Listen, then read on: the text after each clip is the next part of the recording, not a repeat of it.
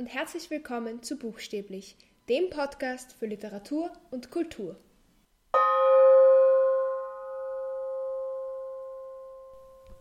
Ich habe schon angekündigt, dass ich eine neue Serie auf diesem Podcast machen möchte, und zwar zu Berufen hinter der Bühne.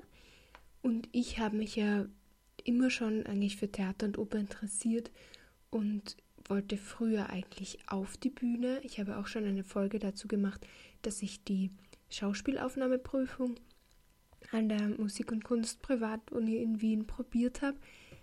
Also höre ich diese Folge gern an. Also früher wollte ich wirklich auf die Bühne. Mittlerweile fühle ich mich hinter den Kulissen eigentlich wohler und ich möchte einfach meine Erfahrungen mit euch teilen. Ich habe schon einige Berufe hinter der Bühne gemacht und ich möchte sie euch einfach vorstellen.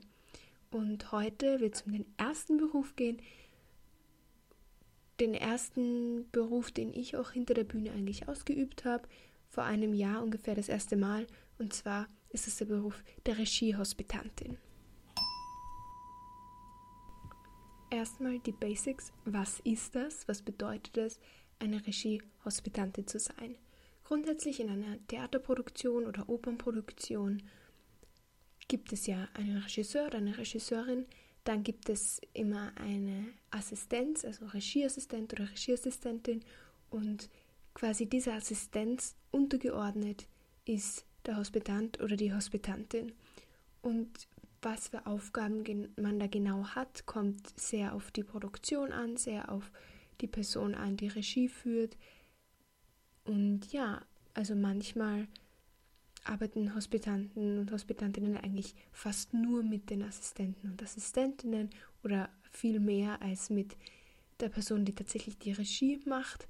Aber manchmal ist es auch eher so, dass man fast einfach so eine zweite Assistenz ist, sehr ähnliche Aufgaben hat, aber einfach von der Wichtigkeit ein bisschen weniger wichtig ist und einfach ein paar weniger Aufgaben bekommt oder weniger verantwortungsvolle Aufgaben, aber eigentlich sehr ähnlich arbeitet wie Regieassistent oder Assistentin.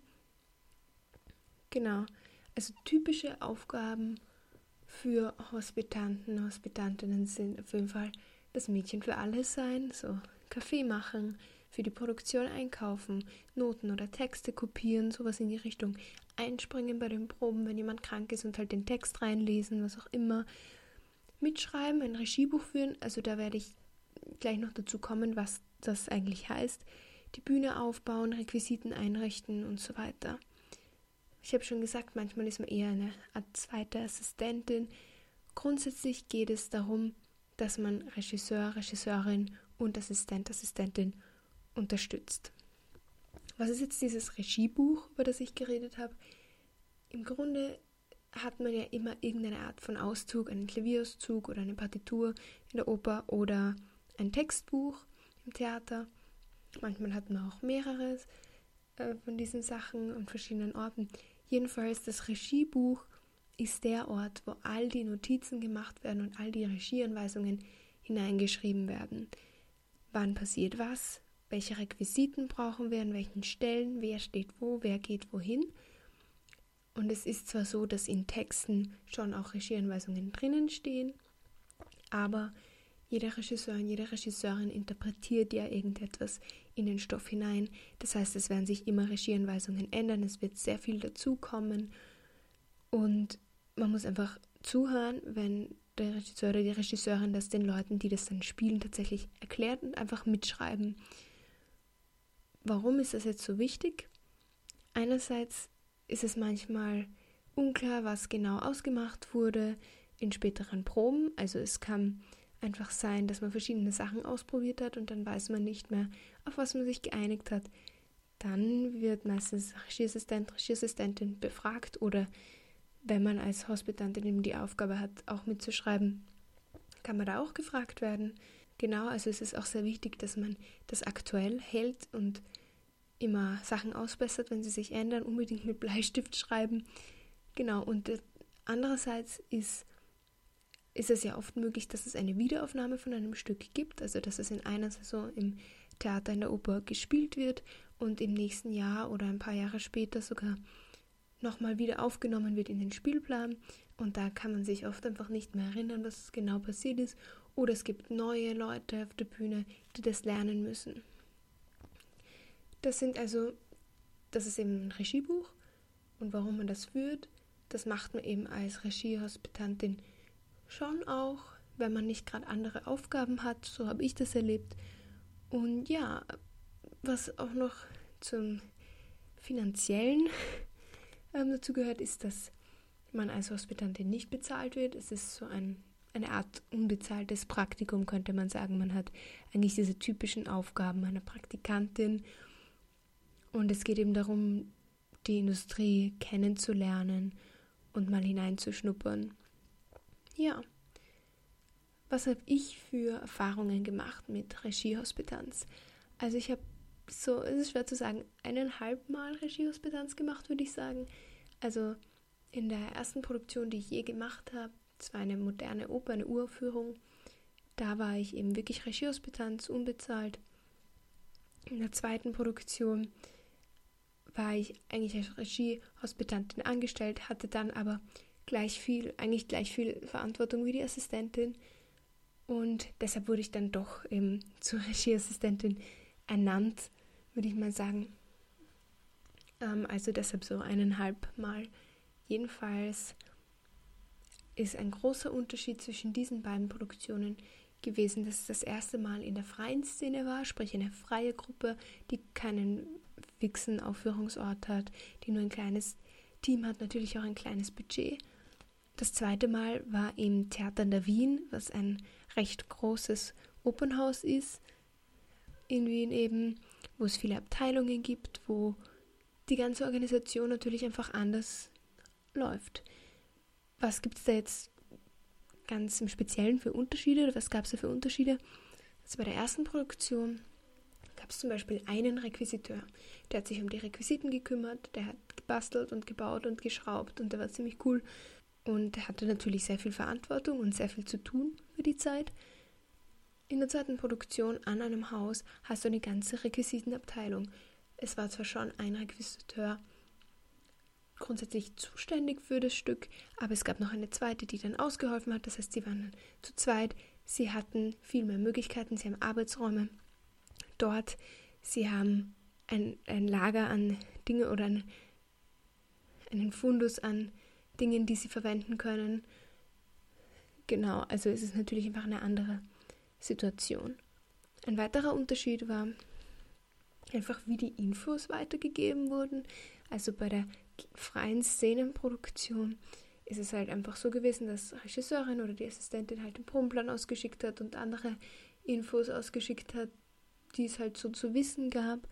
Und an einem Haus gibt es halt meistens eine Produktionsleitung, die eben für die Kommunikation zwischen allen Leuten zuständig ist, die die Probenpläne quasi ausschickt, die sagt, wenn es irgendwas zu wissen gibt.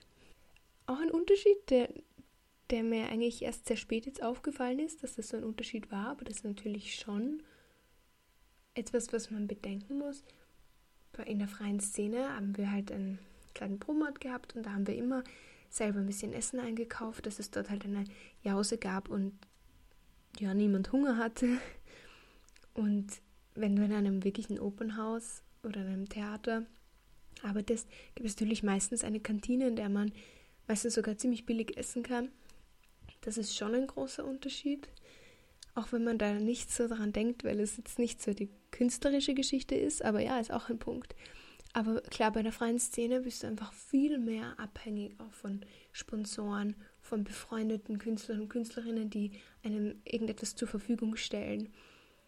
Zum Beispiel haben wir damals einen Teppich gesponsert bekommen, den man auslegen konnte, damit die Akustik besser wurde, weil es sehr Gehalt hat in diesem Raum. Und das war so viel Teppichstoff, wenn man den gekauft hätte, hätte das wahrscheinlich das Budget gesprengt. Also ist man dann natürlich schon abhängig davon, dass jemand sagt, okay, mir ist es wichtig, dass diese Produktion gut stattfinden kann und ich werde jetzt da etwas zur Verfügung stellen. Und natürlich hast du in einem großen Haus genauso Sponsoren, aber das läuft halt alles ganz anders. Da hast du eine ganze Sponsoring-Abteilung und du hast natürlich einfach ein, ein Budget vom Haus und hast einen Fundus, in dem du immer schauen kannst und so weiter. Also es ist einfach schon eine ganz, ganz andere Situation. Natürlich generell vom Budget, aber auch von zum Beispiel Probemöglichkeiten. Im Theater in der Wien hast du Probemöglichkeiten vor Ort, vor Ort im Haus und theoretisch, da haben wir nicht geprobt, aber theoretisch gibt es auch noch eine externe Probebühne. Das heißt, da ist wirklich vom Haus aus Platz zu proben. Und bei freien Gruppen gibt es meistens einen, einen gemieteten Probenraum oder so etwas. Und was auch sehr anders war, war die, die Bühnentechnik. Das ist vielleicht sogar einer der größten Unterschiede. Wenn du in einem großen Haus arbeitest, hast du immer mehr Leute zur Verfügung. Da gibt es einfach Leute, die sich ums Licht kümmern, Leute, die sich um die Bühne kümmern und Umbauten, was auch immer, Leute, die sich um den Ton kümmern. Und ja, bei der freien Szene in der ersten Produktion, die ich gemacht habe, hatten wir einen Lichttechniker, der sich eigentlich um das alles gekümmert hat. Und ja, aber wie war das jetzt als Hospitantin für mich? Beide Erfahrungen waren für mich sehr, sehr positiv. In beiden Fällen hatte ich ein sehr nettes Team. Also in, bei der ersten Produktion war es natürlich generell klein, weil es eben so eine kleine Produktion war, aber auch beim zweiten Mal waren wir ein kleineres Team, weil es eine Kinderoper war, was ich eigentlich ganz angenehm fand. Also da waren jetzt nicht hunderte von Menschen beteiligt, aber immerhin gab es zum Beispiel einen Chor. Das heißt, es waren einfach schon mehr Leute, aber es war wirklich ein, ein nettes Team. Und ja, was ich besonders toll fand an diesen Erfahrungen, vor allem weil ich weiß, dass es nicht überall so ist und deshalb bin ich auch zum Beispiel froh, dass ich in der freien Szene begonnen habe und nicht in einem riesigen Haus, in einer riesigen Produktion, weil es da einfach zumindest angeblich schon so ist, dass man viel mehr einfach herumgeschickt wird, dass es halt natürlich unpersönlicher ist, wenn so viele Menschen da mitwirken und man irgendwie das unterste Glied der Kette ist. Aber ja, ich wurde bei beiden Produktionen sehr respektiert, nicht einfach so herumgeschickt. Meine Meinung wurde ernst genommen und das fand ich einfach sehr, sehr schön, weil es ist leider nicht ganz selbstverständlich. Und ja, ich meine, es hilft natürlich, dass ich eine sehr genaue und ordentliche Person bin und meistens den Überblick habe. Das heißt, da kann man sich schon beliebt machen irgendwie. Und es haben sich dann eben durch diese Hospitanzen auch neue Möglichkeiten ergeben, dadurch, dass ich empfohlen wurde. Und somit hat sich dann auch finanziell schon viel mehr ausgezahlt, dass man sagt, okay, ich mache das jetzt unbezahlt, dafür werde ich jetzt weiterempfohlen zu einem bezahlten Job, zu einer wirklichen Regieassistenz. Also ich finde schon, dass es am Anfang Sinn macht, unbezahlte Jobs zu machen, aber man muss auf jeden Fall aufpassen, dass man nach einer gewissen Zeit keine unbezahlten Jobs mehr annimmt. Oder zumindest nur unter sehr genauen Bedingungen, die man sich zurechtlegt. Also wenn, okay, wenn man jetzt mit einem absoluten Starregisseur, den man immer schon, mit dem man immer schon arbeiten wollte, als Hospitantin arbeiten könnte, dann kann man sich schon überlegen, klar. Aber grundsätzlich bei kleineren Produktionen dann einfach immer alles unbezahlt zu machen, ist auf Dauer auf keinen Fall eine Lösung. Es kann sehr, sehr viel Arbeit sein und ist halt es wert, nicht ausgenutzt zu werden, ganz ehrlich. Und deshalb würde ich halt einfach aufpassen, dass man da nicht hängen bleibt. Ja, aber wenn es gut läuft, wenn ihr euch halbwegs gut macht, könnt ihr eben aufsteigen zur Regieassistentin und Darüber werde ich dann in der nächsten Folge dieser Serie reden, weil ich mittlerweile auch schon mehrere Assistenzen gemacht habe. Und ja, da werde ich euch erzählen, wie das so war und was für Unterschiede es da gab. Bis dann, ciao.